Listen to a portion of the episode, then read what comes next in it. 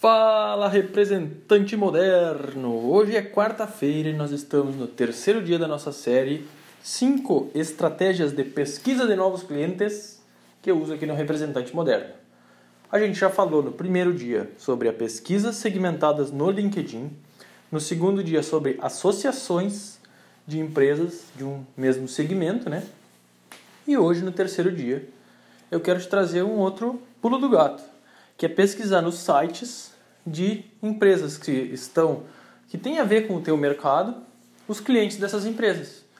As empresas, né, ficam lá, colocam nossos clientes. Então, lá é um bom lugar para achar mais clientes, os clientes dessas empresas. Então, o que eu quero falar com isso? Digamos que tu venda tecnologia, por exemplo. Então, quais são os clientes das outras empresas que vendem tecnologia também? Provavelmente tem lá no site deles. Então, olhe lá na seção Nossos Clientes e usa para cada um desses clientes desenvolve uma abordagem que tu consigas entrar também nessa empresa. Às vezes até nos concorrentes teus dá para fazer isso. Então, é uma forma de tu procurar clientes também, de uma forma que tu vai conseguir, inclusive, e muito específico, e num cliente que tu sabe que ele compra ou que ele utiliza aquele serviço que tu vende porque afinal de contas ele já comprou de alguém, senão ele não estaria lá na aba de nossos clientes das outras empresas, dos outros concorrentes, talvez teus.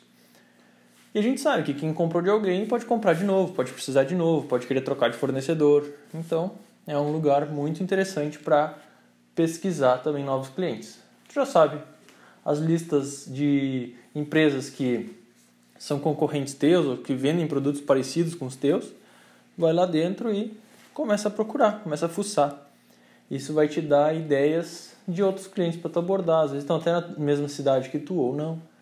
Então tu vai conseguir ir pegando esses sites e dentro desses sites tu vai criando outras listas, que são as listas dos clientes deles, e tu vai tentando abordar essas empresas e vai alimentando o teu mapa de clientes, vai alimentando a tua planilha de clientes que tu já tenhas. Beleza? Essa dica é bem simples, talvez tu até já tenha pensado nisso.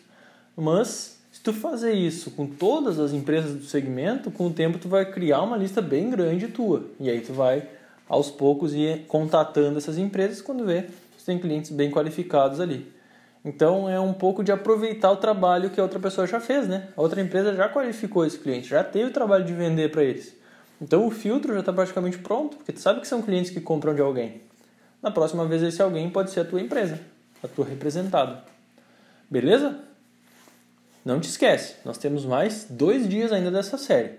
Por enquanto eu falei dos três primeiros e ainda faltam mais dois que eu vou falar na quinta e vou falar na sexta.